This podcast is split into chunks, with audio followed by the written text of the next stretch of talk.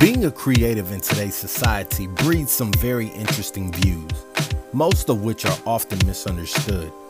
Each Tuesday, join me, a longtime creative and filmmaker, as I share my take on culture, interview guests, and share some of my favorite things. So if you have a desire to increase your creative side, want to start a passion project, or just want to hear some great motivation, this is the podcast for you. Welcome to the world according to Low.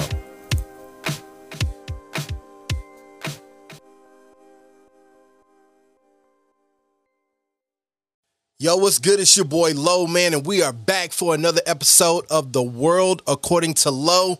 And I'm super excited because I have one of my favorite people in the world, my guy, man. He he he told me that he's your favorite neighborhood shade tree mechanic, uh, but he's also working on his upcoming passion project that you will be able to listen to. I know you're kind of wondering where am I going with this, but I'm excited to say that I have my brother Chad Collins on the podcast today. Yes, Chad, sir. introduce yourself, man. Tell the Chad people what's up, Collins. man. Talk to him. What's going on, folks? I'm Chad Collins. I'm a, a local Atlanta musician, I guess you could say. I'm not really from Atlanta, but you know, I'm in the area. So praise God. yes, sir. ATL. ATL in the sir. house. ATL is uh, a lot give a lot of support to the podcast. So shout out to ATL, man. Appreciate y'all. But I did see some of y'all down at Lenox Mall, man, getting those Jordans during this oh, Lord. pandemic. And we gonna keep y'all in prayer, man. Y'all gotta do a little better than Yeah. that. All right. Goodness gracious. Chad, man. So, you know, I, I I know we had kicks and giggles in the beginning, but man, I want people to really understand what it is that you do, man. So, you know, I came across you. I got to meet you. I actually met your sister first, which was interesting. And your sister can blow, man. And I I was telling her she came down and was working with us uh, on some of our one of our projects we had, and then she was like, man, that's nothing. Y'all, you need to hook up with my brother. And he's like, dope. He plays everything. And I'm like, what? And she was like, yeah, hopefully y'all will meet soon. And I think it was like maybe uh, some years before I actually met you. Yeah. But uh, you've been in music for a while, man, right? Yeah, I've been in music my whole life pretty much, man. Started in the church. My dad was a he was a traveling musician when I was growing up. He played in church. So anywhere he went, we went with him and I always found myself sitting somewhere close to the drummer. I just sit behind him and watch and then, you know, the rest is history. I think we all started out at in church on the by the drum stool, man, just Yes, waiting for our chance to get up and and do some things and just hold a beat, man. That's right. Now, um, now you said you grew up around music your entire life, and I know church was a big part. But what was like? What was it like in your home growing up, like with music? What kind of? How did your parents kind of grow the talent that you guys had? Man, I'll tell you, I was exposed to so many types of music at a young age. Um, like I remember being being a kid, my dad would uh, like we didn't have a gospel music station in Atlanta when I was a little kid, so we only had this station called the Joy FM, and it was like I call it pre-CCM. It was like before before Christian contemporary, it was just Christian music. So every morning we had to my dad was a school bus driver. So we had to get up early with him. And every morning on the way to work, we'll be listening to the Joy FM. And when he got off work, same story. We're listening to that same station. Uh, when I was a kid, my mom would put us to bed. She would turn on the oldies. So I'll be listening to, you know, uh, some some Beatles and Drifters and Yeah, all that kind that of old. forty. Oh yeah, all the old school stuff, man. And it shaped all that. I didn't realize it then, but all that stuff was kind of shaping me musically. And then, of course, my dad was a a jazz head. So okay, so wait a minute, hold on, pause right there. So Pops was a jazz head, right? Yeah, he he he listened to some of everything, man. So what was Pop? What's some of Pop's favorite favorite jazz pieces, man? Like who is it? Who who who is his go to? His top five? Ooh, he got some Yellowjackets in there. I know he got some some Coltrane. oh yeah, definitely some Coltrane, man. Um, Miles, no, so many. Oh yeah, Miles was in there. Art. Uh, I I actually didn't get introduced to the Yellowjackets until I got on up in my career, and I uh, a keyboard player friend of mine named Isaac Harris. Shout out to him. He introduced me to the Yellowjackets because I had heard some of their music, but I didn't know who they were. So until I got into like music school, like that, that side of jazz was a little foreign to me. I knew it existed. That fusion. But yeah. Yeah. Cause you know, jazz jazz went through a, a, a little phase, man, where, you know, you had the people who wanted jazz to remain traditional, but then yeah. you started seeing people do experimental things as you know, exactly. as it was concerning jazz, and you know, it wasn't well received in the beginning. But you know, we're grateful now because you know the snarky puppies of today, or you know, a lot yeah. of those guys, the birds and the bees, a lot of them, man, they they benefit from you know those experiments. Yep. So you said you went to music school. Now I know you know you said you started up you, you pops you know with the with the you know music on the bus and when you got off and all of those things, and moms with the oldies, and dad introducing you to jazz. So, with all of that information coming at you, how did you start to develop the Chad Collins sound? I'll tell you, man. It. Uh, I think once I actually got in school and I, I could understand what I was actually playing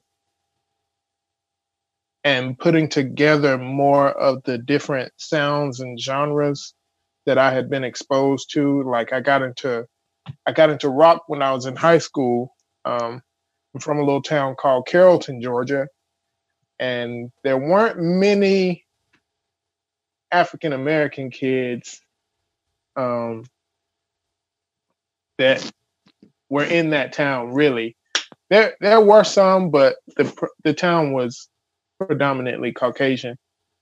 So I had some Caucasian friends, I had some African American friends, Hispanic friends. But um, once I got in marching band in high school, a lot of the guys that I was on the drum line with, they uh, were real big into rock. So um, when we would uh, shed, as they say, yeah. I only had some of those guys to shed with, and I was like, man, this is a totally different world from shedding that I'm used to. So, um, but it was always really awesome, man. It was always something I could take away. And then once I got into music school and I learned more about everything that I was playing, it it more helped me shape uh, my sound and helped me be more confident in what I was playing and taught me how to approach certain situations. Now, I think, and, and for those that are listening, we're leading up to uh, uh, today's podcast. I want you to know Chad is a working and touring musician. So, Chad, we I'm laying the groundwork for you to understand some of the techniques and some of the lessons that go into you becoming if you're desiring to be a person that is getting called upon to play music on a regular basis, to earn a living doing it full time. Like uh, Chad and his experiences are going to shine a little light on what we're actually trying to illuminate when it comes to uh, being solid as a working musician because a lot of people have misconstrued what it means to be a working musician. Like people say, oh, I'm a professional musician, but then you don't never have no check stubs. Like that's not that's not what that is. Like yeah. having consistent work, being professional. There are a lot of things that go into um, being able to be called upon to to play music um, the way that professional people can render a service. So, That's right. you know, at this point, like you're seeing where Chad has introduced us into his journey. You know, his, his family introduced him to music early on, which helps you start to men- mentally develop, you know, your awareness of what music is. And this doesn't mean that you have to have grown up in a house that's musical. We're not saying that. We're saying that, you know, it helps assist on this journey because Chad, do Right. you agree that, you know, did you did you play in band in high school?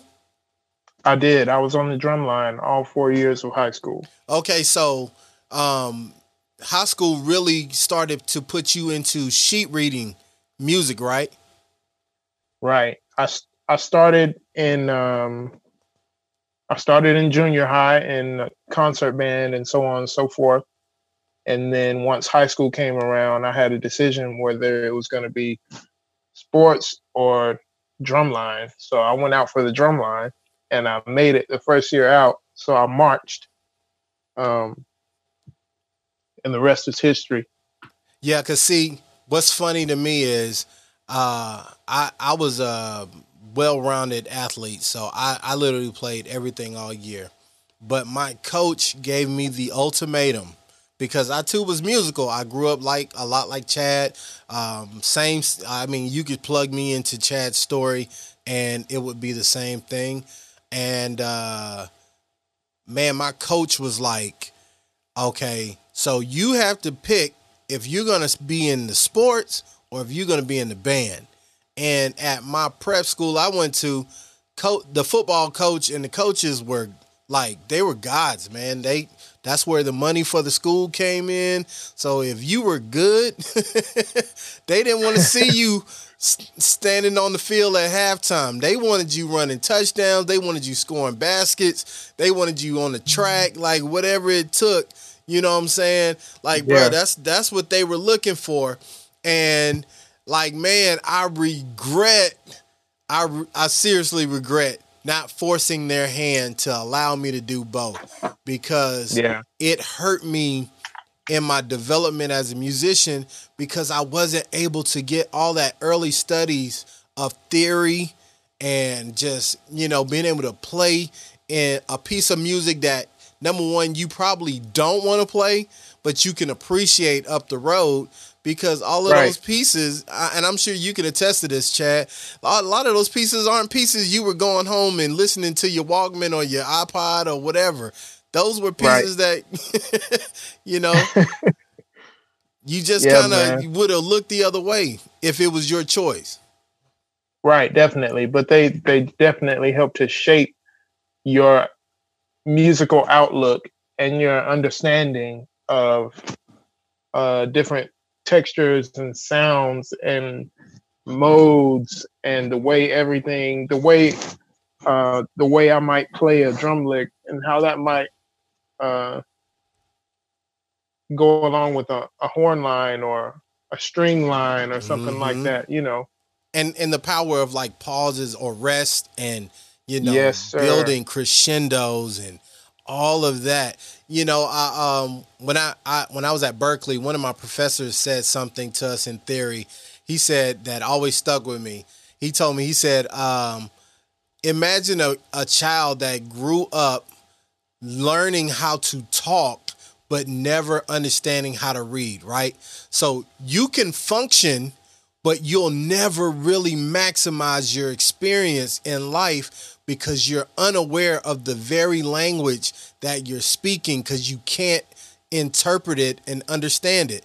So imagine going to a restaurant that says what they serve or you know you're in the hospital or there's something bad that you know that's going on or if there's something dangerous unless somebody could orally verbally tell you you would be lost you know on what was going on and you would Right. make a lot more mistakes you know along the way so oh, for when sure. when you think about that from a musical standpoint a lot of us especially in the in the black culture we learn by ear so we're a lot like Yeah. those kids who learn to talk yeah i can figure out what key you're in i can i can figure out like I can apply things that I've heard musically, you know, like James Jamerson on bass, and I remember, or Jay, like you know, Bootsy Collins, how he played this record.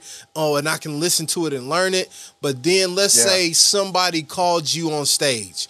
Let's say somebody called you last minute and said, "Hey, man, we got we have uh, a couple of sets of tunes we need to play, and we need a bass player."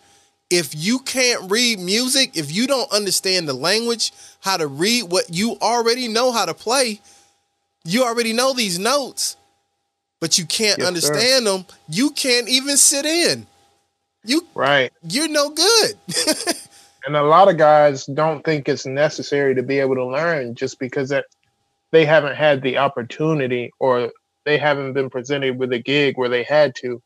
But I consider that kind of a crutch because I mean, what what else could you be doing if you did have that tool? Because it's definitely a tool. Definitely a tool. And and before we, because I really want to get to that, I really want to get to that part of it. But I want people to understand that you did not become a working musician overnight. So right after high school, what was the next step for you? Man, after high school, I actually um I went to the the University of West Georgia for a little while, and because I thought I wanted to be a band director, and I was like, "That's I don't think I'm really passionate about this particular journey." yeah, and uh, but that's good. That most people just go with the flow. I'm glad you were aware of that. Yeah, and I, you know, I had some people who were who were trying to tell me that that was what I should do, but my Holy Spirit wasn't telling me that that was it. you know, so uh, I think uh, the first year passed, and uh, that the summer after my freshman year, I started seeing these Atlanta Institute of Music commercials, and I was like, man, if I see one more of these commercials, I'm really gonna look into this. Yeah. So I dug in. I I made an appointment to go tour the school, and I went to the uh, the school's open house and so on and so forth. And I loved it. And I was like, man, I want to be a part of this.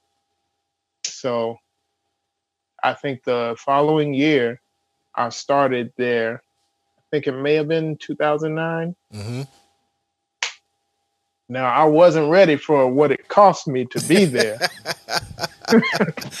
because it was not cheap. Listen, I'm gonna tell you. Uh, let me say this real quick for anybody that's listening. If you go to any school that is particularly set on teaching you one set of skills, you're going to pay extra because yes, the people that are teaching you are people that have experience and they they have paid their dues and they're coming home to ride out the rest of their career.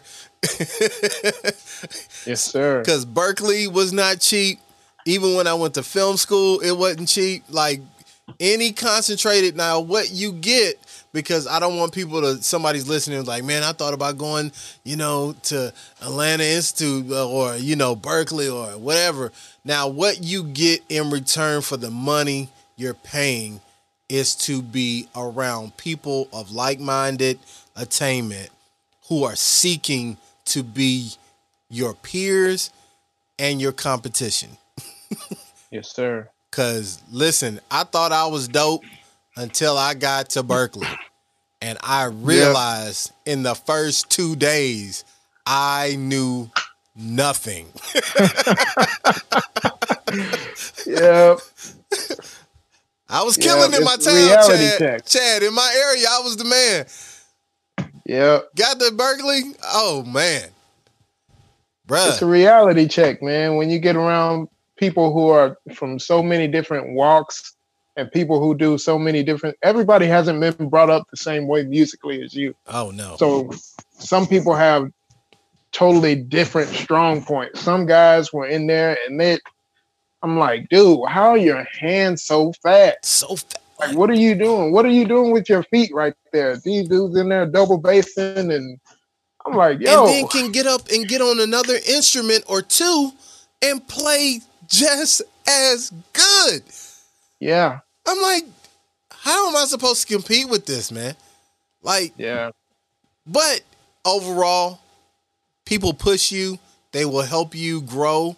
I I love my time that I've had, you know, at the colleges that I was able to attend. I know you probably feel like Atlanta Institute made you a better musician because you oh, couldn't definitely. just fake it. Right. It and more than anything, it made me professional. There we it go. taught me how to be professional more than anything. I'm I'm grateful for my teachers. Uh, I had Tom Knight, uh, Craig Harbor, and this guy named Jack Jones, and they were three totally different teachers, but they were my main guys. Um, now y'all uh, had to do recitals and everything too. I'm sure. Yes, sir. Yeah, we had a we had three different performance classes every week, along with all of our other classes. You know, your your theory and your um all the rest of them. I can't remember exactly yeah, what class was what. But. Yeah, because I know we had we had performances, we had theory, then we had art appreciation, you had uh, music appreciation, uh, then yeah. you had you know um, even like sonically how your instrument you know makes a difference uh, sonically in in different tunings and all of those different things and studying the science behind music and sound like man it was yeah. just it like like stuff you didn't think you would be doing at, at, at a music school like bruh it was it was extensive knowledge of of you learning what a true musician is. Like um, I yeah. know I, I, don't know how they graded you guys, but your your promptness uh, when you were supposed to be on stage, man, if you showed up at the time and your inst- like when it was time to perform and your instrument wasn't tuned or you weren't ready, oh man, yeah, bruh, they they notating everything, I, and a wow. lot of people um, and, and, and I'm curious about Atlanta Institute. Like, what was the drop rate for a lot of those people, like that attended with you? Really, I don't know, man. Um, I know it was. I know it was a bit tougher for some guys than others. Uh, but some guys just wouldn't show up and put in the work. Like you got to be there first. Like come to class, you yeah. know. Now, did they have y'all do any record? Like, did anybody track y'all at all while doing? Yes, this? we did have we did have recording classes and like studio etiquette classes. Yeah, yeah, because uh, being in the studio is way different from Stage. being just on a yeah. it's totally different. It's a different world. You can't approach it the same. Yeah, I mean, man. How you interact with engineers, um, yes, sir. Knowing, you know, just knowing pro- like people don't understand like proper tuning, like making sure your instrument is properly maintained, like not slipping. Like you know, I know with with like bass guitar and things like that, guitars like making sure your intonation is right so that when you're playing and people are paying you to track, you're not going flat in the middle of a lick. All of those yeah. kind of things, because time is money. So any in the studio, That's if right. they call you, they are not trying to wait around for you to get it. Like right. they, they expect you to have your stuff together so you can come in, knock it out, and everybody can go. Yeah. They expect you're being essentially you're not being paid to play. You're being played, you're being paid to be professional. I like that. Say that again for the people in the back, man. You're not being paid to play. You're being paid to be professional. That's right. I like that. So if you're listening, and, I, and you know, a lot of times these, a lot of upcoming musicians now, they have so much talent. They get on YouTube at an early age and whatnot, but then they lack the professionalism to keep yeah. the jobs they're getting. I, I, I can't, I can't say this enough um, Adam Blackstone, who MDs most of the major uh, musical performances or shows that you're witnessing on TV uh, Yeah, today. right now. Yeah, Adam is just in another realm, bruh. Uh, Yeah. Adam was talking. Someone was asking him about how you know what goes into you know making sure that you have a the right band for these gigs, and he talked about how he watches people not for what they do and their ability to just play. He watches them how they interact with others. Like like, do you leave like green rooms nasty? or do you pick up behind yourself? How do you carry yourself? Like, what do other people say about you? and when you think about that, think about the fact that you could you could lose a gig not because you're you're not better than the other guy, but because you're just not professional. Right. I mean, it's talented cats out of the wazoo these days, but professionalism is almost far and or few and far in between, man. Yeah. So then Because we a lot of cats don't know that you have to have that in order to maintain. The job. Exactly. So so so talk to us, Chad. How how did you come about um getting your foot into being a working um and touring musician? How did how did that work after you graduated uh from Atlanta Institute of Music?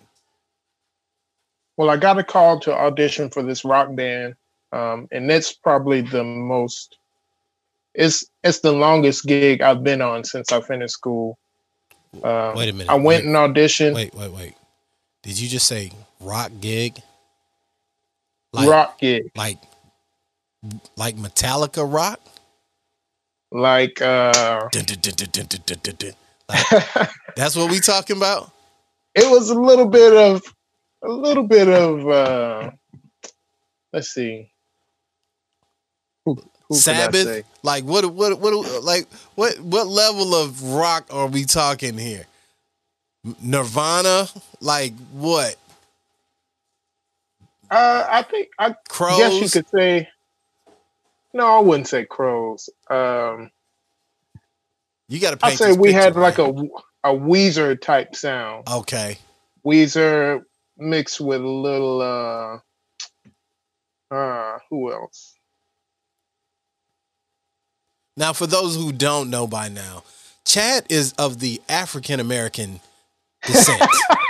so this is this is a uh, a special conversation because you don't see many African Americans playing rock music.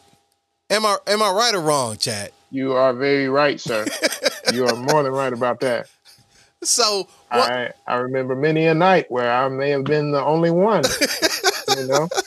but you were able to get the job done because what people care about the most is if you can actually do what it is you say you can do. And yes, sir. apparently Chad was rocking, no pun intended, uh, very well because you you've been you were on the road with those guys how many years? Eight years. Eight years. Whew. Eight years. I joined the band. Uh, I auditioned in November of 2011, and I officially started in January of 2012. Now, when you got the gig, when they called you, and they said, "Chad, um, we're we're excited to let you know that you were chosen for this gig." Did they give you a catalog to learn, or like what was They did. from the car from the call to the to the first performance? What was that time like? How walk us through that timeline? Well they gave me this band had they'd already done um, two records. So they were established already. Yes. Okay. Yes, very well established band. Um, they had been around for some years. They had seen some changes as far as, you know, who was in the band. But uh, the leader, it was only a three piece band. So it was a rock trio. Okay. And the leader played guitar, and the bass player was the previous drummer.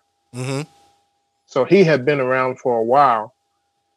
And then when I came in, they were actually trying to determine whether they should pick a drummer or leave him on drums and find a bass player.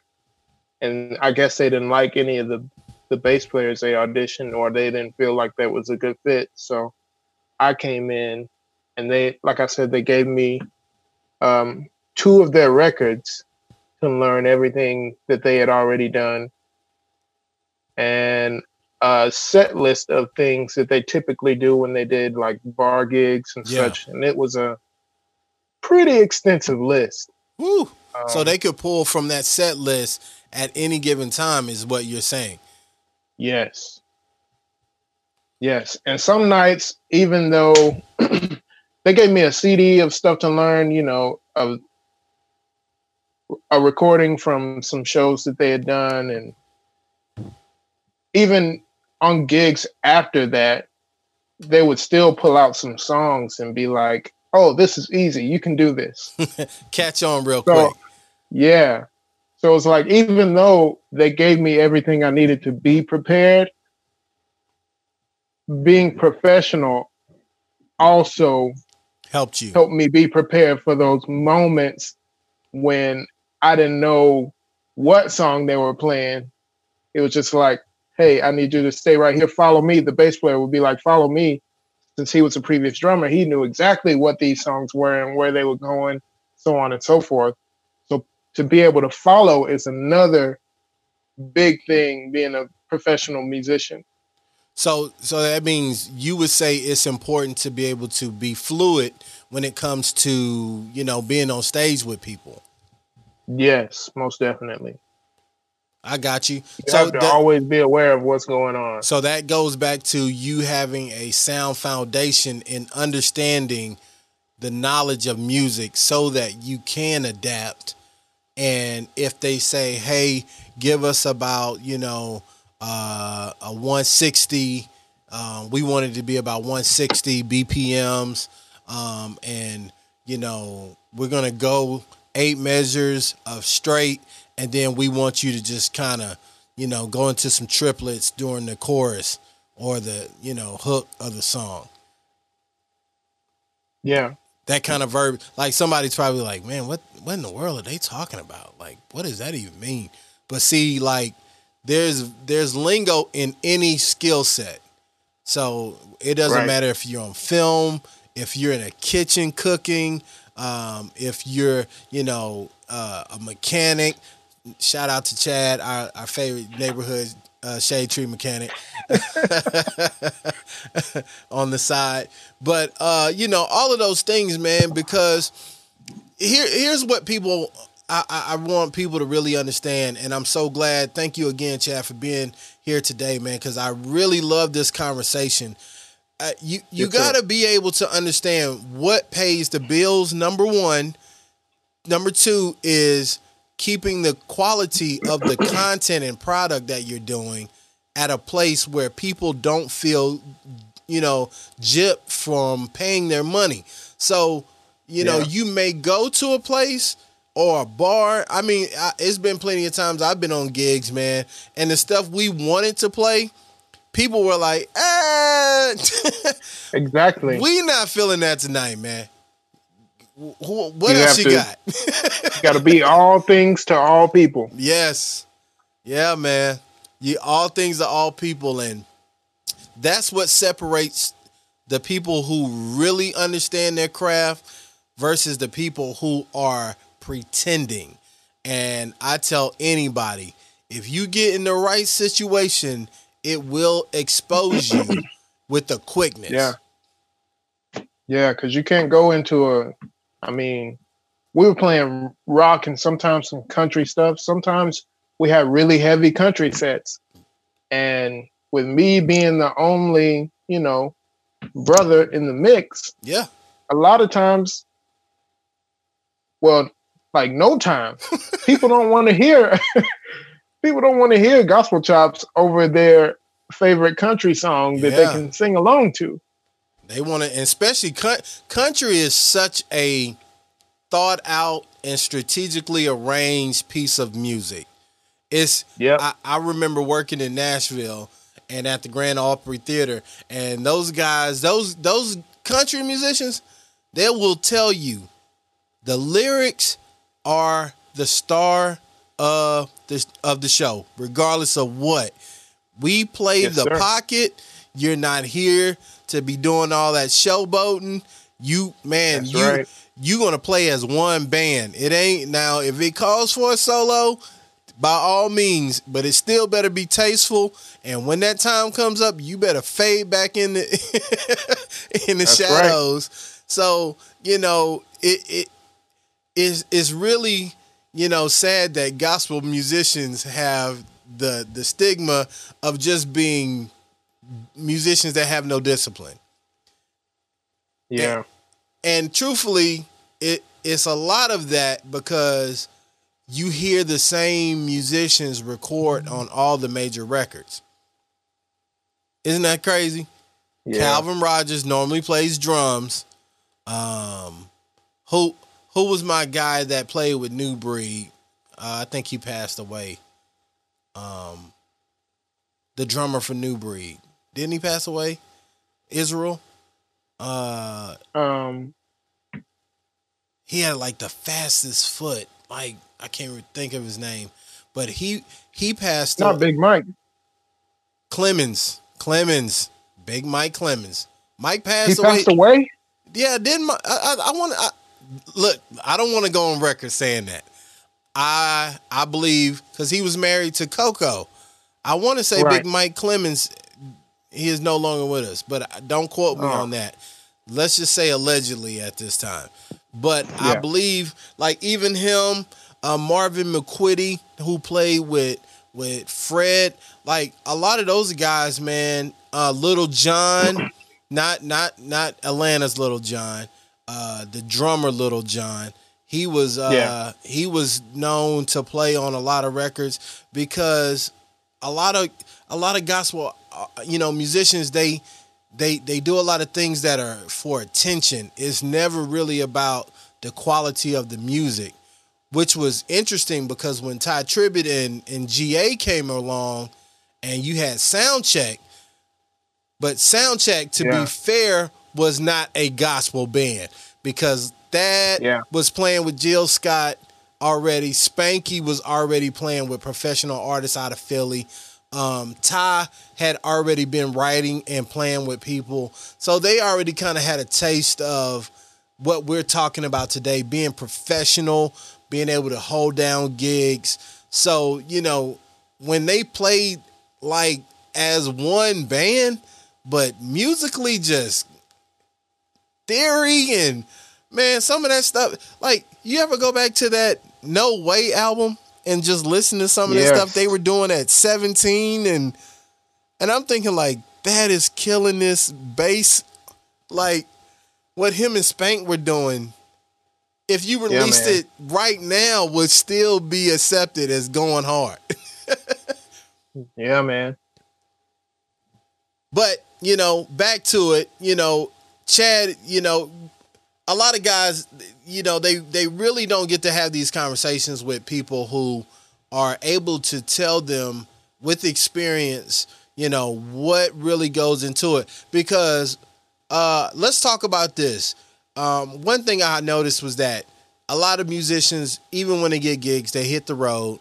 How did you manage your finances? Because a lot of guys blow through their checks because they think, oh, you know, i I got the next gig coming up, but you forget that you still got to go home. Like you're working. so how did you manage your finances and stuff like that on the road, man? man, I was coming home paying stuff off. I was like, dude, I'm not trying to be in debt because I really my um, my grandmother uh, was going through some some things with her health, so she moved towards Carrollton to be with my dad or to be closer to my dad so he could look out for her. So she gave me her house. And um, I was like, man, I don't have no rent. I don't have no house note. I'm about to start paying everything off. No car note, uh, none of that stuff. So I can just hold on, you know. Yeah. So, so I so, was so you were making shrewd. You were you were aware that you needed to be shrewd about what you were doing with your finances. yeah, I was trying to. Yeah, I was making sure I paid my student loan payments on time, and you know, making sure I had all my taxes taken care of. Because you know, ain't no, ain't no, uh, ain't no taxes being taken out yeah, when you're doing it. Yeah. You, yeah. you work for yourself, and I'm glad you said that. Yes, sir. Like you know, um, a lot of times, did they give you a W nine? Like, what was your setup with that? So they I did get a W nine. Yeah, so they show they show record of paying you, but they didn't take. Right. They weren't responsible for taking taxes out. That was on right. you. Yeah, because yes, I do sir. that. I, I contract people out all the time, and a lot of times that's what I, I choose to do as a business. Is hey, you're responsible for your own taxes. Now, if you want me to take your taxes out, then I can give you another form at the end of the year saying that I paid those taxes to the state for you. But most people aren't going to want to do that because most time when people are, you know, work for hire as they call it, you want all your check up front. Right. So nobody negotiates the taxes involved. Hey man, you know, yeah, it's gonna cost. I, will charge you four fifty a week, but you take care of the taxes. See, nobody says that. Because really what you're getting is about 365 and then the rest of that is going to uncle sam. But you right. know it's kind of hard when you got to trust yourself. So the fact that you were even aware of that is really special man. I'm, I'm glad to hear that. But technically that's not the normal situation. Most guys right. if do you agree most guys musicians would would spend the entire portion of what they receive. Uh, yeah. Yeah. And really it's because a lot of guys just don't know any better. They nobody nobody has taught them finance. So, you know, guys go out and we get these we get these gigs, starting to get some money, and we don't know what to do with ourselves. So we're buying shoes and buying more gear and clothes and you know, getting that new whip to haul gear around in and stun for the stun for the crowd. You going you want to park yeah. up front. You want to park in front of the building. You you know, you know, and all that kind of stuff. Now, Chad, now when you got the call, I meant to ask this earlier. Now, did they provide you with with equipment? Was there backline provided, or did you have to have your own your own uh, instrumentation? I had to have my own stuff. Wow. And I, I actually preferred it that way because I had more control over what I was using and I could shape my sound off of what I knew I had and what I knew I wanted to use as opposed to what was available. Now, did they ask you, did you have your own instrument? yes, they did. Okay. Now we're and then so not only did you have to maintain uh, your your instrument, so you would have to change the heads every so often, every so many gigs, right? Oh yeah. You know, over time, you know, cymbals break, who heads pay, get dented. Who paid for the sticks? I paid for it all myself. so, so you mean you you had to to eat up the expenses of what you had going on, as well as taking care of your your home, uh, you know, expenses, and then life on the road. You know, because a lot of guys go out, they eating out three, four times a day, and you know, it, yeah. It, that adds up quick. Yeah, and one one thing I learned about being out, um, like I know some summers we would go down to uh, uh, what was it? We did these these weekly beach gigs. It would be like a full weekend at this place called AJ's down in Destin and another place. I think it was called Schooners in uh, Panama City. And that was like that took up like the whole weekend. I remember from- Schooners. I I, played at Schooners, Yeah. man. Yeah. And them people don't leave till like four in the morning, man. Yeah. So it was a it was a those were some long nights. And you know, you're down there for a number of days. Yeah. So we what we would do was we would go to the grocery store and then we would go back and cook every day. So nobody's just going out eating out every night cuz you know that's that's expensive. That's that's money out of your pocket pretty much. Yeah. And see, that's a lot of what we did. We we would get rooms that had little kitchenettes in them or refrigerators, and we would bunk with each other instead of having separate rooms. You know, we would get a, a like a country country time, or you know, Hilton had one of those suites, and uh, everybody would have like the the shared living area and Yeah. then you know but you still had your own room and then we would just cook breakfast because uh if i if i remember correctly schooners was like you had to go like four days it like i know when we did it we had to play like ladies night then it was like the the club nights that everybody just hit the weekend and Oh yeah. down there, man, I, I was like, I had never seen nothing like that. I was like, man, these people really come here to be here for a while. Oh, yeah. And Oh, I yeah. mean, bruh, I, And they stay there all night until you're gone. and will walk you out as you're loading up. yes, sir. Enjoyed you Yes, guys, sir. man. Still talking, man. Y'all sure? Where's the Where's the guitarist, man? Tell him just play on the guitar, man. We'll we'll pay you another two hundred bucks. We like, dude, we ain't got nothing left. Right. We got to be right back here tomorrow, man. Like, Exactly. You you gave it all and then they want you to give some more. And you're like, man, I just want to go to bed. yeah. And you know, that's another thing that a lot of people don't understand is that, like, man, being a working musician takes a lot out of your body. Like, it is Yes, not it the typical thing where you just show up and go. Like, man, it really it demands a lot from you um, in the regards uh, of just being mentally prepared and physically exerting so much for people to enjoy yeah. the night that they have. That's right. I remember many a night, even being down there, um, I would have to drive down just so I could get back for church on Sunday morning. So I'm I'm driving down to Florida, playing however many nights, and then that last night I get off the stage, go back, take a shower, and hit the road straight back to Straight to church. Oh yeah, Yeah, yeah, I, I, I, was the same way, man, because I never wanted to uh, miss church and let my church uh, lack. So, man, there was times like, man, it would be so bad, man. Some of my, uh, you know, you would get your friends if they could to just come out, hang out, sleep in the car, and then after the show, you wash up and pack up, and then man, drive back and you you Oh, don't yeah. go home, man. I was going straight to the church. Like people were Right. thinking I'm I'm leaving from home, and I'm like, nah, man. I had a show last night in Florida. right, right.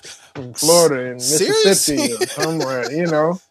You got to make that drive through the night. Yeah, Tracy it's was rough. my partner a few times. I was like, Tracy, I need you to drive this first leg. Man, I'm telling you, cause boy, I I I know for a fact there have been numerous times where I don't remember coming through Alabama. Like Yeah, I wake up and I'm like, I'm I'm 20 minutes from home. I've been asleep. Like seriously. yeah, man.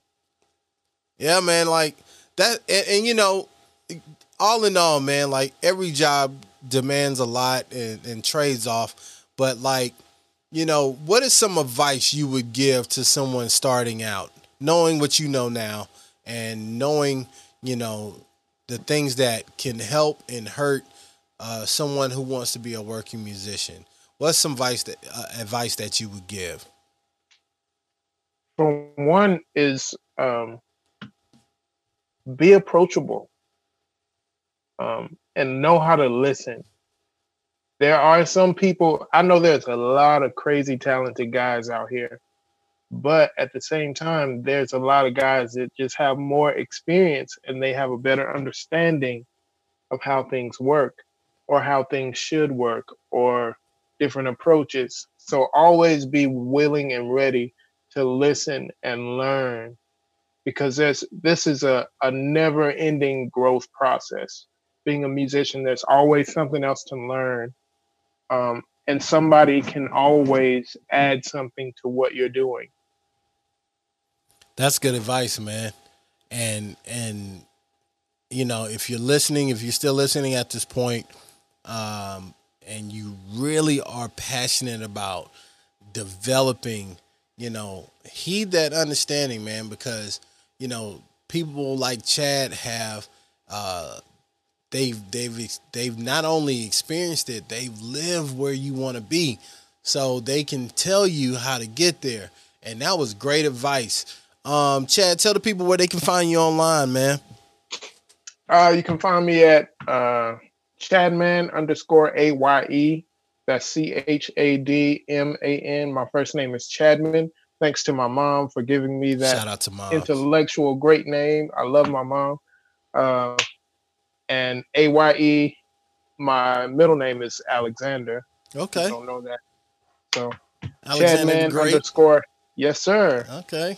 Greatness is imminent. There I can't go. help but be great. Hell, man, I, I'm with it.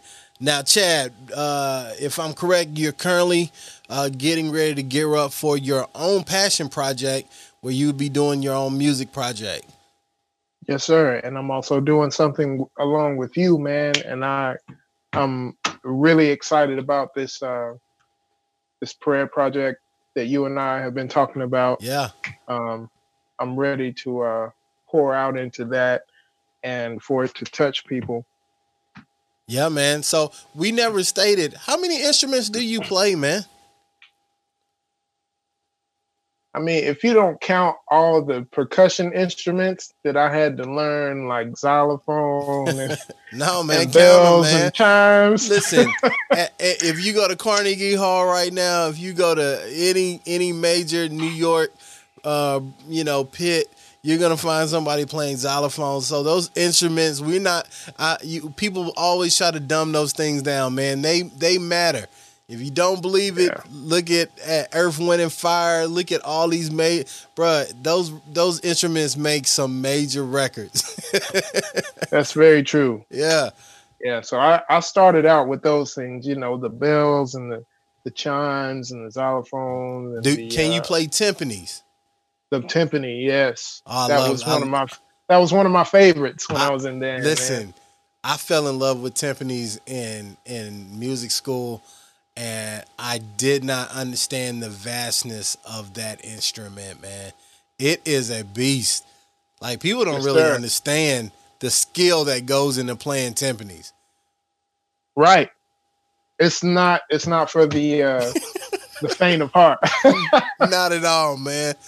And then I didn't even know they had like pedals and stuff. I was like, dude, like what, right. man? And then and then there's some songs, there's some pieces of music where you're like uh tuning on the fly because you know you only have so many timpani around you. Yeah, So you have to use the same timpani, the same drum for a different note than you did the previous measure or something like that. So Man, that's good stuff. So Yeah, you, you play the timpanis, xylophones, your, your, your drums, triangle, congas, yeah, I play the keyboards, keyboards and organ. I actually when I started my keys journey, uh, I actually started on the organ because my dad had one. He just kept it in the basement. Really? And one day, yeah, he had this thing called the Hammond Porta B organ. I am aware of the Porta B. Yeah, man. Yeah, they're they're Now, did you guys have the model where the speaker was built into it? Yeah, it had some speakers built into it. But then it also, has had- the Leslie out. Oh yes. Yeah, man. I know what model y'all had. Yeah. Bobby, Yeah, man, man. look, Bobby, shout out to my big brother Bobby Sparks. Bobby put me on to understanding the the levels of how beautiful Hammond organs and organs in general were. Those instruments Sure. are magical, man, with the Yes, with they what are. they can do, bruh. Yeah, so I, yeah, I'm I'm very aware of the of the model that man. That's what's up, and it was just there in the basement. Yeah, it was just there. It was he had that along with a uh uh 73 Fender Rhodes. Oh, Just sitting in the basement. do y'all still have the my- today? No, we don't have it anymore, man. But but that's really where my keys journey started. In the basement down there, Yeah. Man. So awesome. you know, ain't no transpose buttons. Ain't no those guys, transposing so- on neither one of them, Doc.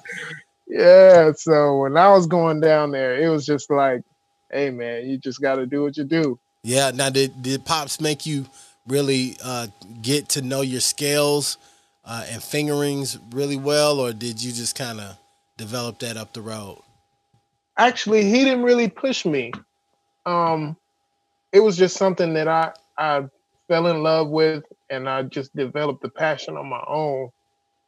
Um, after I after he saw how serious I was, he started to you know nudge Yeah. me a little more, like, hey, Just you know, you can you stretch this out a little bit more. You know, you can do such and such and such and such, and go here and and think about this differently. And I'm grateful to my dad for that Now, he's a big he's a big part of my my musical journey, especially on drums. He was the one that that taught me about pocket. pocket.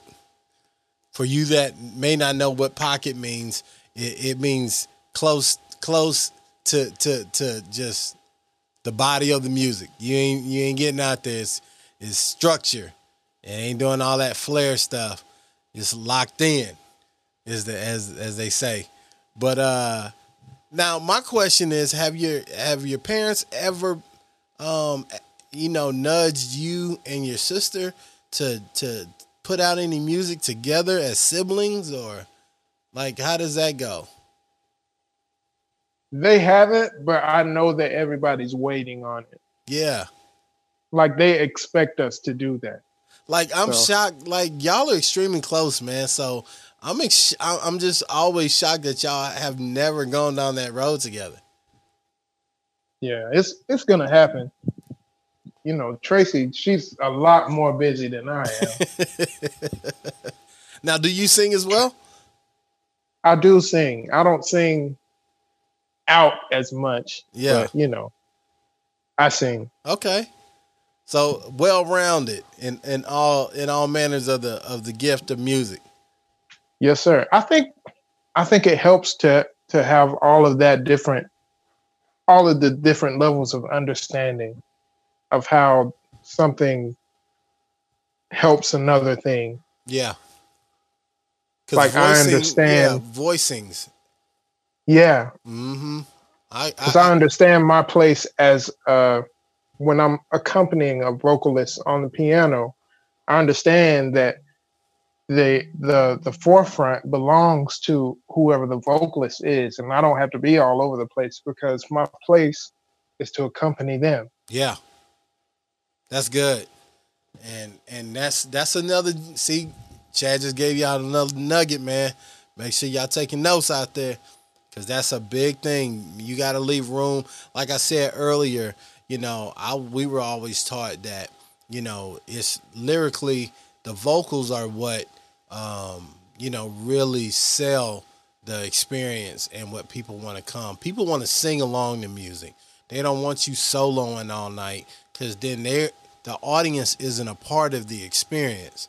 So great Right. records, great musicians always leave room for the crowd or the audience to, you know, join in the experience by singing along.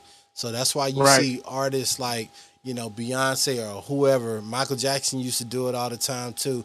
And they would you sing because people want to they want to feel like they doing something too, man. You know, it's great to spectate, but you know, when you can feel a part of that experience, and that's once again goes to being professional. When you know all of the other aspects that go into what you're there for, it makes people call you over and over again because all they want at the end of the day is to continue working. And uh, yeah, man, Chad, I appreciate you, man, for being on the podcast today. I hope you enjoyed yourself. Did you enjoy yourself, man? Yes, sir. Most definitely, man. I appreciate you giving me the opportunity to be a part. You know, is this your first podcast interview?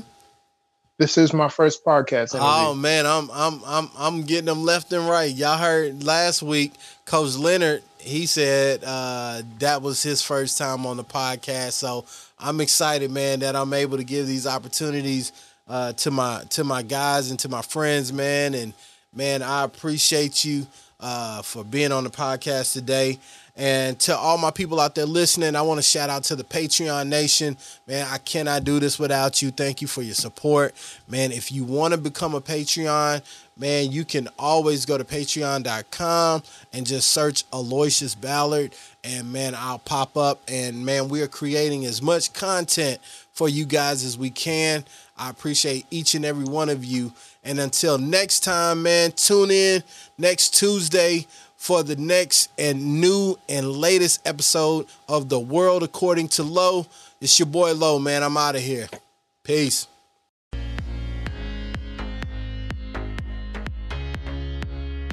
Thank you for listening.